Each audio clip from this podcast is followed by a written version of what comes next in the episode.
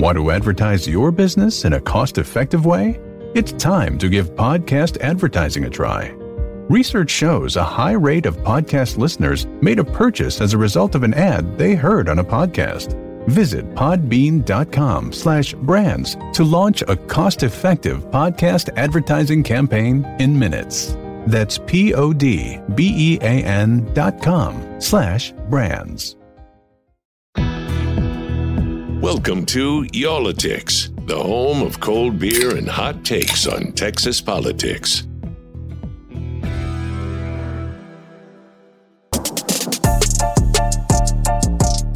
Hey guys, uh, another episode of Y'all-itics here. It's the uh, unofficial podcast of the great state of Texas. Uh, Jason, And you look relaxed. I'm very relaxed, man. Look, this is like my our, our listeners can't can't hear this, but I always have to like wear a a blazer I have like behind the door here, just in case our bosses see this. Right. I want to look like Yeah. I'm dressed up, but I have a t-shirt. what do you have on underneath. there? A tank top or what is that? It's one of those things that Chevy Chase wore in Christmas Vacation. What do you call those things? It just goes to my mid chest level. Chest, chested That's up, man. That's all. That's all we shoot here. What are you drinking today, Wheeler? Uh, I am drinking an Altstadt Kolsch out of Fredericksburg That is today. a great beer, my friend. Altstadt yes, is is, it ex- not Altstadt. Sorry, yes, it is refreshing and balanced. It says, and I agree. uh, how about you? What do you have? I'm having an old trusty favorite here, man. This is uh, Local Buzz. Um, Ah, big big yes. fan of Local Buzz. I don't remember why they had to get rid of the the tops that opened all the way, but they had to get rid of those when they started selling it like nationwide. Um, So Okay, so you used to be able to open it like a big wide mouth at the top. and the whole top would come off, which was, which really well, cool. maybe it was just becoming a little much. Maybe people were downing it too fast. probably drinking it too fast, man. But that's good. Hun- Sip responsibly. Right, Honey Rye Golden Ale. Uh, I, I tell you though, I I, um, I went out of town to Broken Bow, Oklahoma the other day. Never been. Yeah, nice. and it was a cool little place. And uh, had a few Altstadt beers that my friend brought. The the blue ones. so you are those the you took some import you you imported to Oklahoma then you brought your Texas beers in. Yeah, didn't Oklahoma have a few years ago where there's like two percent beer? Like you know, I, I don't know what that means, but it's like I always thought it was only two percent. I don't know, but that's that does sound like something Oklahoma would do. Oklahoma. I mean, come on. Yeah, three Yeah, percent. Yeah, a former Oklahoman who's on the call here with us. Uh, our producer Taylor Lumsden said it's three percent. Actually, our other producer Michael McCardle. It, there's a lot of Oklahoma represented on this call here. Well, you won't find any in me. Yeah. There's no Oklahoma here. So let, us talk about the, the big news this week in Texas politics is going to be what happens in the Texas legislature. And it's something that we thought was going to happen on Monday. It's starting in the Senate, Senate State Affairs Committee. And we've talked about it uh, the past few weeks on Inside Texas Politics. It's called the election integrity bills that are out there right now. And it's, you know, nationwide, there are 250 similar pieces of legislation across the country that aim to reform the way elections are, are done in Texas and across the country, Jason.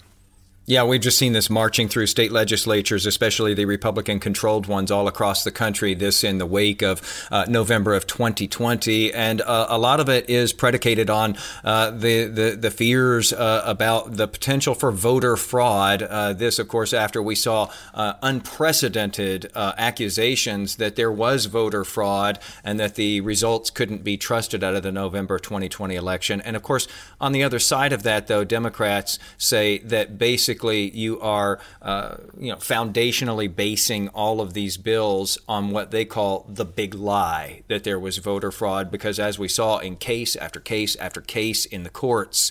Uh, none of them could show that, yes, we had a pattern here of voter fraud and it affected the outcome of the election. And so we see these measures. They are controversial and they are numerous, as you say, and they're making their way through the different legislatures, including now here in Texas, where uh, much of it is being spearheaded by Senator Paul Bettencourt, who is out of the Houston area, uh, and uh, he is behind a whole raft of bills. In fact, Governor Abbott was in his district office not long ago uh, touting the fact that uh, Texas needs to do more in this area. And we'll have that state senator from Houston on in just a moment, a Republican down there in Houston. But our first guest is going to is a voice that we haven't heard talking about this in a while. We've had two Republican senators on our television program, but we're going to start this podcast with a deep dive with a Democrat. And our uh, Democratic friend here is Edward Espinoza. He is from Progress Texas. He's the director of Progress Texas. It's a left leaning organization that promotes progressive policies. It does rapid response media. If you're uh, if you're online, you've probably seen Progress TX uh, tweeted or retweeted somewhere talking about Texas politics. We called Ed up down in Austin to get a read on, on you know what's happening with this and, and really what's at stake with this here in Texas.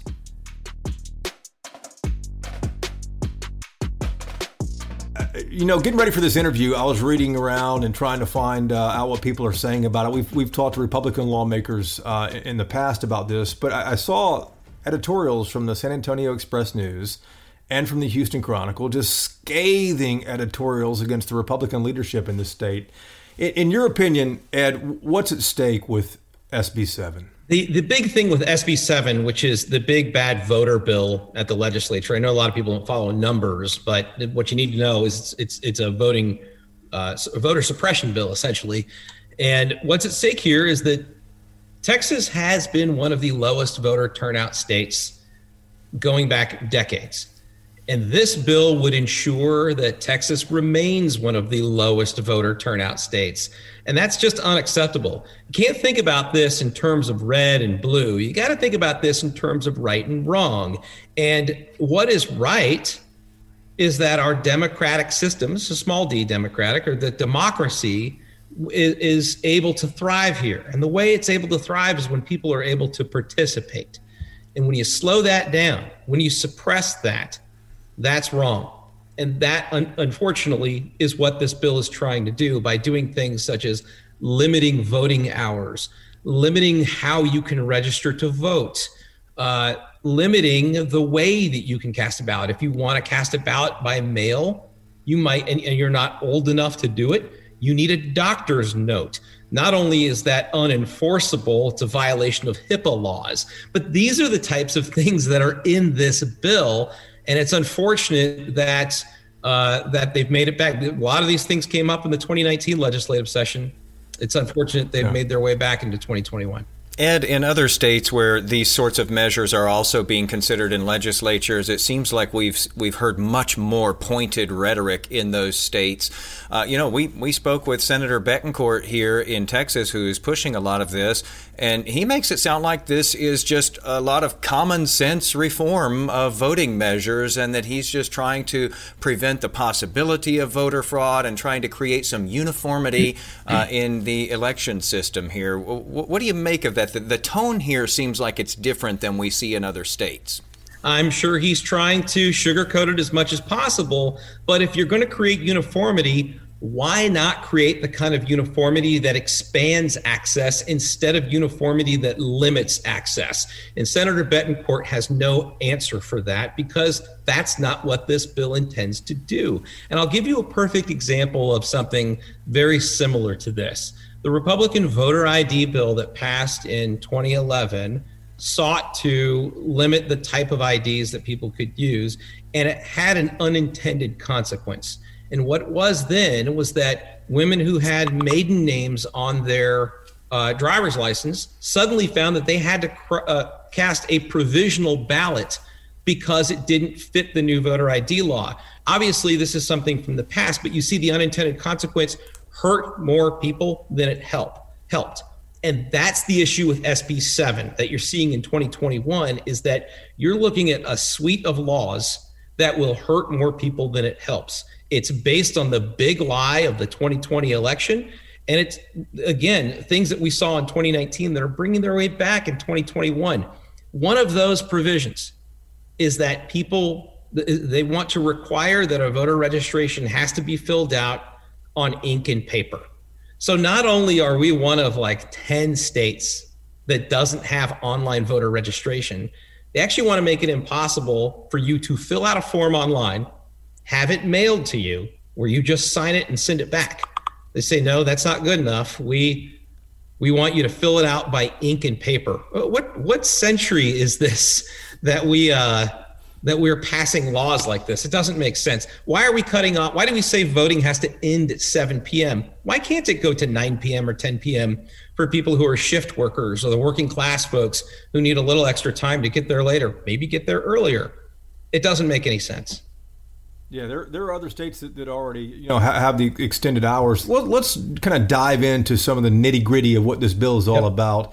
Uh, one of the things it would do, Ed, is eliminate drive-through voting, uh, which we saw a lot of in, in, Harris County, outdoor voting and mass voting sites, which were big all across the state. Uh, ballot drop boxes could not be used. We saw those used in November as well. Uh, we had uh, State Senator Bryan Hughes, who's the chairman of the State Affairs Committee, on our television program Inside Texas Politics. He talked about one thing that the bill would do is actually purge non citizens from the rolls. I think everyone probably agrees that we don't want non citizens voting, but when you come down to purging people off the rolls, that gets really dicey and really tricky. Yep. And we saw what happened with that a few yep. years ago. And then you mentioned the, the last big thing and that is uh, requiring anyone who wants a mail in ballot to prove their disability with a doctor's note. Unenforceable. At the at the end of the day, I mean, here here's kind of what I'm thinking on this. Not not to drone on because you're our guest here. I don't want to be like Wheeler and ask these long Too questions, late. but let me ask late. a long question. Let, let me ask it here. So at the end of the day, we know that this state is is controlled by Republicans. This is going to pass committee, Ed. I, think you probably know that. It'll probably pass the, the Senate as well, and the governor's waiting to sign it. The question is, can the House stop it? At the end of the day, what do you think? Look, it can stop it in committee, and maybe it can stop it on the floor. A lot of these Republicans who got elected in the last uh, cycle got elected by 2% or less. And many of their voters, Republican voters, remember, casting a ballot the method of casting a ballot is not a Democratic or Republican issue. It is a voter issue. And when you have to go to these voters and say, hey, we're taking away a method of voting, I don't know how that's going to fly. So I think that um, one of the things that they have to consider now are if you're going to vote, if you're going to take away a method of voting, how do you justify it? How do you explain that to people who are really just trying to go and make their voice heard? I, that doesn't it just doesn't fly. I'm sorry, I may have lost but, but where your question was going with that. No, no, no. if you're a Republican in the House, let, us say you're a Republican in the House who who just won by a couple of points, five points, less than ten. How do you how, how do you get to a comfortable spot where you please leadership? Because that at the end of the day, both parties want to please their leadership. How do you please leadership on, on one hand, but secondly, find the right language to to uh, oppose this thing? Ultimately, elected officials are accountable to their voters. And leadership may not like that, but leadership doesn't matter as much as the people they represent. And if they can't explain that to their voters and they can't stand up for the rights of their voters, then they don't belong in that chamber to begin with. And the leadership should understand. I don't know if the leadership does understand that, but uh, certainly the elected officials should. Well, Ed, let's say that these things do pass, though. Uh, how how do you how do you tie that to a legislator who is in a tight race uh, come 2022? And beyond that, how do you invigorate your voters? How do you push them to the polls when it might be harder for them to be able to cast a ballot? Well, look, I think that uh, one of the backlashes that people have to consider is how motivated will your voters be to show up and cast a ballot for you if they don't trust you, if they don't have faith in you? Or how motivated will they be if they simply are just mad at you and don't like you? And like one of the things we saw in 2020 was we saw in really high voter turnout. And a lot of it was because voters were upset with Donald Trump. They wanted to send a message. Now, obviously, Texas stayed red, but that margin was diminished significantly this past year. And that is because voters wanted to have their say. Now, if these representatives, like I said, many of who won their race by 2% or less, want to take that risk, that's up to them. But it's a dicey proposition for them to do that. We watched also a, a, similar effort on the other side, the Democratic side, going on in, in D.C. right now. Uh, the House on the 3rd of March passed H.R. 1, the House of Representatives in Congress. Uh, it, it's almost the same uh, bill, as you probably know, Ed, that, that passed two years ago uh, in the House as well. But this one would create uniform national voting standards, overhaul campaign finance, outlaw um, partisan, you know, gerrymandering and things mm-hmm. like that But uh, again, with each chamber having to pass these independently, how does that one make it through to the Senate and, and, and pass and become law? You're talking about the national bill. You're talking about the state bill. The, the, the national bill. The national. Well, bill. look. I mean, what what you need at the national level is filibuster reform. And the filibuster has been abused at the national level to the point to where they're not even actually filibustering anymore. They're just signing a piece of paper to stop legislation. This is, you know, the Federalist Papers taught us about tyranny of the majority. What we're seeing with the filibuster is tyranny of the minority, and it needs to be reformed so that these voting reforms can take place. Otherwise, you're going to see abusive laws like the ones proposed here in Texas become law and stop people from voting. You know, Jason, one of the things you mentioned a minute ago is the ability to purge voter rolls or to make sure that citizens are voting. And look, we all want integrity in our elections. But let's go back to what happened two years ago in 2019 when the acting Secretary of State, David Whitley, put out a list of uh, some 100,000 people who may have voted illegally. In his his words, they may have voted illegally. The truth is, it was bad data that was seven years old. And I believe all of those people, if not all those people, then something like 99.9%. I'm not sure they found a single person on there that voted illegally. These were people that had be, later become naturalized and cast votes. Well, what happens right. if you remove 100,000 people from the rolls because you have bad data and you suspect that they may not be citizens? Not only is that discriminatory, but it cha- alters the outcome of elections based on the the demographic profile of a voter that you are suspicious of. That is a Jim Crow tactic to suppress the vote. It's unacceptable and it is illegal. And that's not the kind of thing that anybody should be standing for, whether they're a Democrat or a Republican. And you imagine the process of trying to get yourself reinstated if you're one of those people who gets uh, wiped right. off the rolls uh, inadvertently. Uh, I yep. want to ask you this because you know Republicans have been saying all along that they're just trying to Im- improve the the security of elections and, and and trying to make sure that it's airtight. Uh, and they think that they may actually be able to get some Democrat support uh, on some of these measures. Do you know of anything where Democrats would be willing to say, you know what, maybe we should address this and this and this related to the way elections are conducted as far as making them more secure?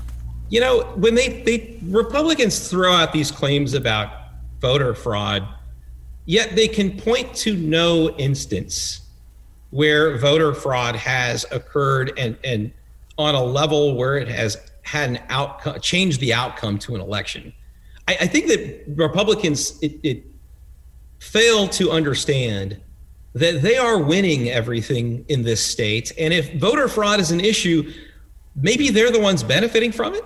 Hmm. I, you know, I mean, it, it's, it's kind of a contradiction with the way that they come out at this, and it makes you wonder: Are they really interested in in so-called voter fraud, or are they interested in having some people make making it easier for some people to vote and making it harder for others to vote? And i think that's the problem that we see here. By the way no i don't think the democrats are going to come around on any of these issues because i think that these are all bad issues that they've put forward and I don't think that they make any sense. Now, if they wanted to have a kind of issue where they say, okay, we want uniformity in election laws and uniformity expands access, yeah, I think they would get some Democrats to come around on that. But that's not what they're interested in with SB 7 or the House Companion Bill HB 6 or a number of other bills that are out there.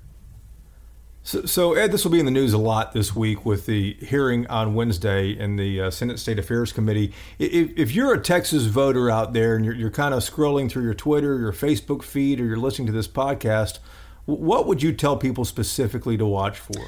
I think the main thing to watch for is that when Republicans talk about election integrity, which is this is the word they use a lot, or the phrase that they use a lot, what does it mean?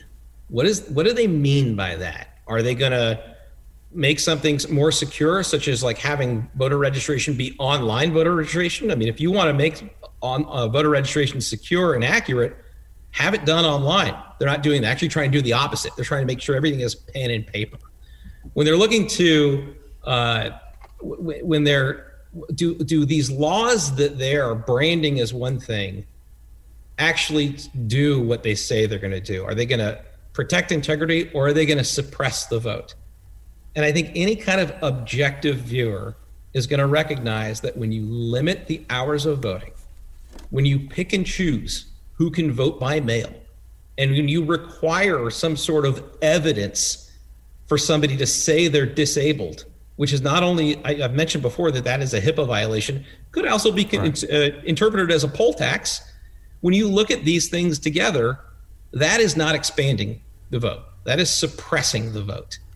And if voters voters are wise to this, and I think that uh, they're also frustrated by it.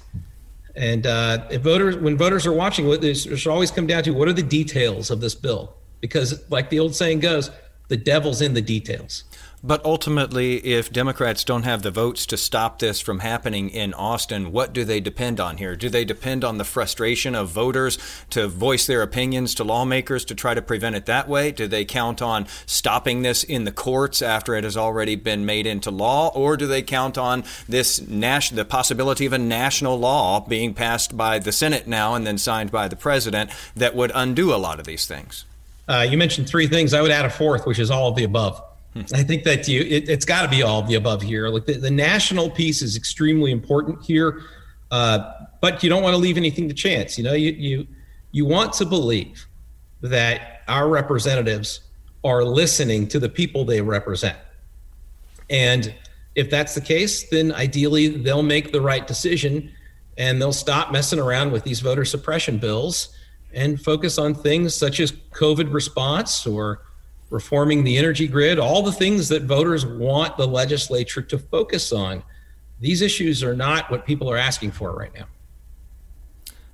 At the end of the day, though, Ed, stopping it in the Texas legislature seems iffy. Uh, getting the national bill passed with uh, without getting rid of the filibuster that seems iffy. Um, and if you look at filing this in courts to stop it, and this were to make its way up and ascend to the Supreme Court, it's a right-leaning Supreme Court. I, I, mean, this is really an uphill battle for for the left. it's it? a right-leaning Supreme Court that ruled against every single voter case that Donald Trump brought before the court, and a lot of these laws being proposed are based on the same big lie that the Trump campaign pushed in 2020 and most recently shot down one of those challenges last week. So, uh, you know, I, I think that conventional wisdom would say that a partisan court is going to go one way. But the reality is, is that this court, this Supreme Court with three Donald Trump judges, did not vote for any of those cases be- before because they just those, the cases weren't based in reality. Interesting perspective there. Uh, Ed Espinoza, Director of Progress Texas, uh, thanks for taking the time. We know that this is a very busy time right now with a, a lot of balls in the air. It's a busy time, and I admit this this issue is a tall order, but uh, we got to keep fighting. And you know, like I said, it's not a red or blue issue; it's a right or wrong issue. We got to keep fighting for what's right. So that's the uh, the left's take on this, and clearly, Jason, it is an uphill battle for Democrats who oppose this. Even though they control uh, the national level, House and Senate, they do not control uh, anything at all here in Texas. So that, that's a challenge there. Before we move forward, though, in this podcast, let me remind you about a survey that's in the description of this podcast, wherever you get your podcast. If you go back to your uh, mobile device there, you'll uh, see the description. And inside that description is a link. We'd love to have you click on it. We ask you 10 questions, maybe 11, maybe 12 whether you like Wheeler's hair better than mine, what your favorite beer is, how you found well, that one's not fair. It's not fair. You always have better hair. That one, that one wouldn't be fair. true, true. It would not be. but nevertheless, we, we would love to know a little more about you. If you don't mind, uh, uh, you know, clicking down there when you stop to catch your breath. If you're like me and you're running or riding your bike and you have to stop at the top of the big hill, um, that, that, that's a, a, good use of your 15 second break right there. That is great. Uh, no ID required to fill that out, by the way. You can do it while standing in a line or driving through some place. Uh, mail it in. We don't care uh, how, how you uh, mail it those to us. Uh, but, uh, you know, let's get back to ballots, though, here. Let's get back to the voting process because we still have to hear from the other side. And this is a key side to watch because, again, Republicans have the votes all the way through the process here in Texas. And as we mentioned at the outset, Senator Paul Bettencourt is behind a lot lot of these initiatives for what he says is uh, to increase voter integrity, voter security. You just heard Ed, Ed Espinoza there, there saying that that basically means voter suppression. But again, let's hear the Republican side of things and let uh, Senator Bettencourt lay that out. Let's get right to the criticisms because we've been hearing this a lot here and in other states. Basically, the way it lays out, Democrats say that Republicans are using the falsehood of widespread voter fraud as a cover to limit voter turnout in future elections because 2020 didn't go the GOP's way. What do you say to that? Well, I say the facts are completely opposite to that because 2020 went the GOP way in Texas. We had uh, record turnout uh, highest level and also the best percentages of, of turnout is in 30 years. So uh, these these criticisms aren't based in fact. Look, when I look at my Integrity Seven bills, which are voter integrity bills, what do they do? Okay. Well, let's get rid of the hyperbole and talk about what they do. I don't think people should be registered in two by three inch post office boxes. Okay. I've got nearly 5,000 people in Harris County registered in little PO boxes. They don't live there. So they shouldn't be able to be registered there. And, and, and when you look through these, these are common sense reforms, not, uh, not some, you know, grandiose scheme to turn back what was a big successful election and turnout uh, that was clearly obvious by the numbers. You know, you, you point to the fact that it was a big turnout and that it was a successful election. Did did Texas have uh, verifiable instances of voter fraud in 2020 that you know of? Well, I, I, know for sure that the Attorney General has initiated a, a case in Gray County and also a case in Bexar County against what are clearly voter uh, harvester operations. When I was tax assessor, I actually had a conviction in this issue. So I know that that voter fraud does exist. But I but if you notice all my press releases talk about what do we need to do to make things better. And one thing that we did need to do in Harris County or really in Dallas County, Tarrant County, you name it, is mail out absentee ballots to every person on the voter roll because that would have cost hundreds of thousands, not millions of dollars to get to the titanic turnout that we saw uh, in November. We're not a universal uh, absentee state like Oregon is. Um, but we, we, don't, so we don't need to spend the money against the Supreme Court ruling, which is one of the reasons why uh, I, I, filed one of the bills uh, specifically uh, to, uh, in this case, I think it's Senate Bill 208, to stop that from happening in the future. We yeah, one of your maintain voter integrity and follow the laws because you've got to have a voter roll with integrity to start this process. Now, one of your bills, though, would also uh, limit uh, the ability of, of, of, local jurisdictions to extend early voting hours. Uh, we saw uh, you know, some, popular measures, uh, especially in the Houston area, this last election where they had 24 hour voting in some cases. Uh, you know, we saw long lines in some of these urban areas around the state is there a potential that by limiting those hours that those lines get even longer? And is there a potential that you turn off some republican voters with those lines? Well look the, the actually by using uniformity across the state we've got rural and suburban counties that don't have uh, early voting hours past four or five o'clock. So people that get off work cannot go vote okay? And and because they have short hours so, so my, my pick of seven to seven is you standardize the hours across the state so voters everywhere know where they can go. They can, whether they're in a rural county or an urban county, they know they've got till seven to seven and extend those hours through that weekend so that even people that are on shift work can have the weekend to go vote if they need it. So part of this is that you want to standardize best practices and, and that's just a part of it And, uh, and and the actual numbers, uh, you know, for people that are using they're using 20 hour voting uh, were like I think about 10,000, which sounds very big, but remember in a county like Harris, you know that's just part of millions of registered voters and they that turned out to vote. So um, we, we just have to look at what we're paying for because there are issues like you we very difficult to get poll watchers uh, you know to do 24 hour shifts you know there's just things that we need to have a discussion about and that's one of the bills i filed because i think we need to have a discussion about it uh, let me ask you this: uh, a lot is being said about you know in election integrity and election security, and, and and making voters more confident in the process. If we see a lot of these bills go forward and they are partisan in nature, and the vote on them is partisan in the end, is there a risk that you do the exact opposite? That you that you erode confidence in the voting process for a, a big chunk of the electorate that doesn't agree? Look, I, one of the bills that, that we filed was a very important one because um, it requires that it's 1112, which says you can never suspend signature verification on absentee ballots. Now, when you look at what happened in the battleground states in Atlanta and Philadelphia, uh, in Detroit and in, in Wisconsin, there were even there were Republican Secretary of States that made those decisions. There were other people that made similar decisions but they should never make that decision because as a former elections official, you must keep the signature with the ballot on absentee ballot. It's the only way to verify that person is the same that actually turned in the, that absentee ballot.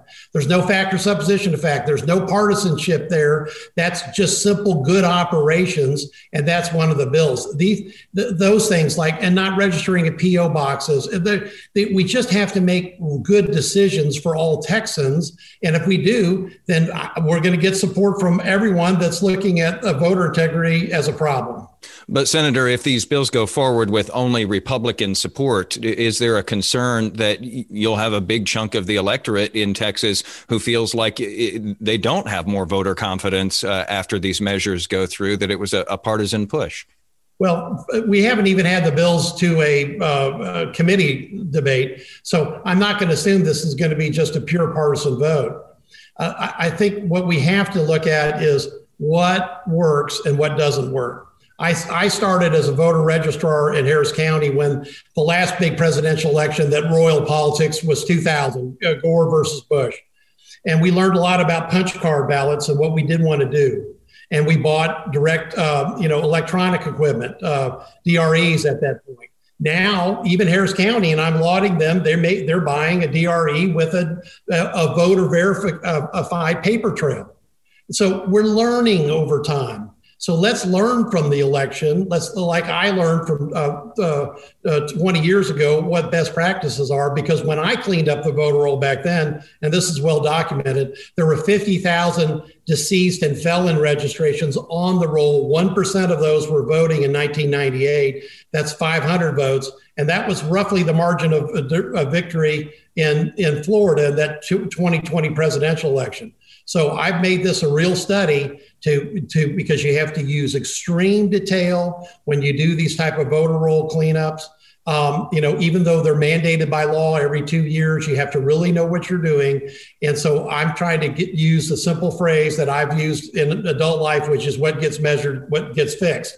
And we, we have things we need to fix, and let's have that discussion about it. And I hope that that will get garner bipartisan support.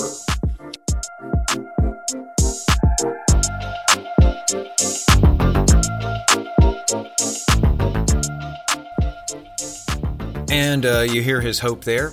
And if we go back to uh, Ed Espinoza, he says, fat chance of that happening. That is not going to get Democratic support in this state, not from legislators, and he says not from a lot of voters as well. We will see uh, the fireworks as they start to go off on Wednesday. Uh, this was supposed to happen uh, earlier in the week, but uh, Democrats were able to delay this by just a few days at least. We will see if they have the ability to try to stop some of these measures from coming through. And again, again, uh, Ed Espinoza there was saying it might depend a lot on uh, the reaction of the public you know, uh, of, of, constituents out there. So we shall see. Yeah, D- Democrats really are trying to make this a, a, big public event, and they should. That that that's their biggest hope moving forward because they are vastly outnumbered uh, when it comes to votes in the in the Texas Senate and the Texas House. But Ed did make a good point. If this does happen to, to go to the court, if it passes, and there's a strong likelihood that it passes the Texas House and Texas Senate and is signed into law, but this will obviously end up in courts almost immediately after it's signed into law. If it does end up in courts and does ascend to the U.S. Supreme Court, it's a right leaning court because President Trump named three different justices there. Ed makes a good point. The Supreme Court during the, the uh, 2020 election last fall it didn't rule in favor of any of the uh, of, of, the claims brought forward by uh, uh, Rudy Giuliani or any of the Trump campaigns. So uh, we'll see what happens with that. But mm. w- will this become law in Texas? It, it, very good likelihood. Will it be challenged? You can bet it will be challenged. So there's another chapter be, to be written in this one, Jason. And, you know, then I also wonder about that other layer too. Are they poking the donkey here at a very crucial time as you have some of these U.S. senators who've been kind of sitting on the fence, not knowing whether they should vote to get rid of the filibuster in the U.S. Senate? Uh, again, before the U.S. Senate right now are sweeping uh, changes uh, to the way that we vote here in this country to make it actually easier and to give more access. And uh, right now, that filibuster is in the way. Might another state, I mean, we've been seeing all this happening in Georgia. We've heard about Arizona. Might, you know, if Texas does go forward with this and it creates enough noise, might that be enough to convince some of those more moderate Democratic senators who are sitting on the fence about that filibuster to go, you know what? It's time to do this so that we can start passing some of these things. So maybe the timing here will really matter uh, just because of that. It, so again, what? Yeah, no, it, it, it could. Uh, at the end of the day, though, every party in power wants to uh, get rid of the filibuster because they need to get a you know get across the line. But uh, I, right. I just I don't know if it's going to happen. Obviously, the, the the you know far left of the party of the Democrats want to get rid of it. The progressives want to get rid of it. The more traditional uh, conservative Democrats uh, don't want to. I don't know who's going to have the, uh, the the stronger voice at the end. Well, we're going to be sitting on the sidelines watching all of this play out, and it's happening uh, simultaneously in all these different levels here. Uh, thanks, as always, for listening to us today. Tell a friend about us or a family member. Tell them to uh, actually uh, follow us here on the podcast so they get the episodes every Tuesday and fill out that survey for us, please, uh, down in the description part. We really appreciate that.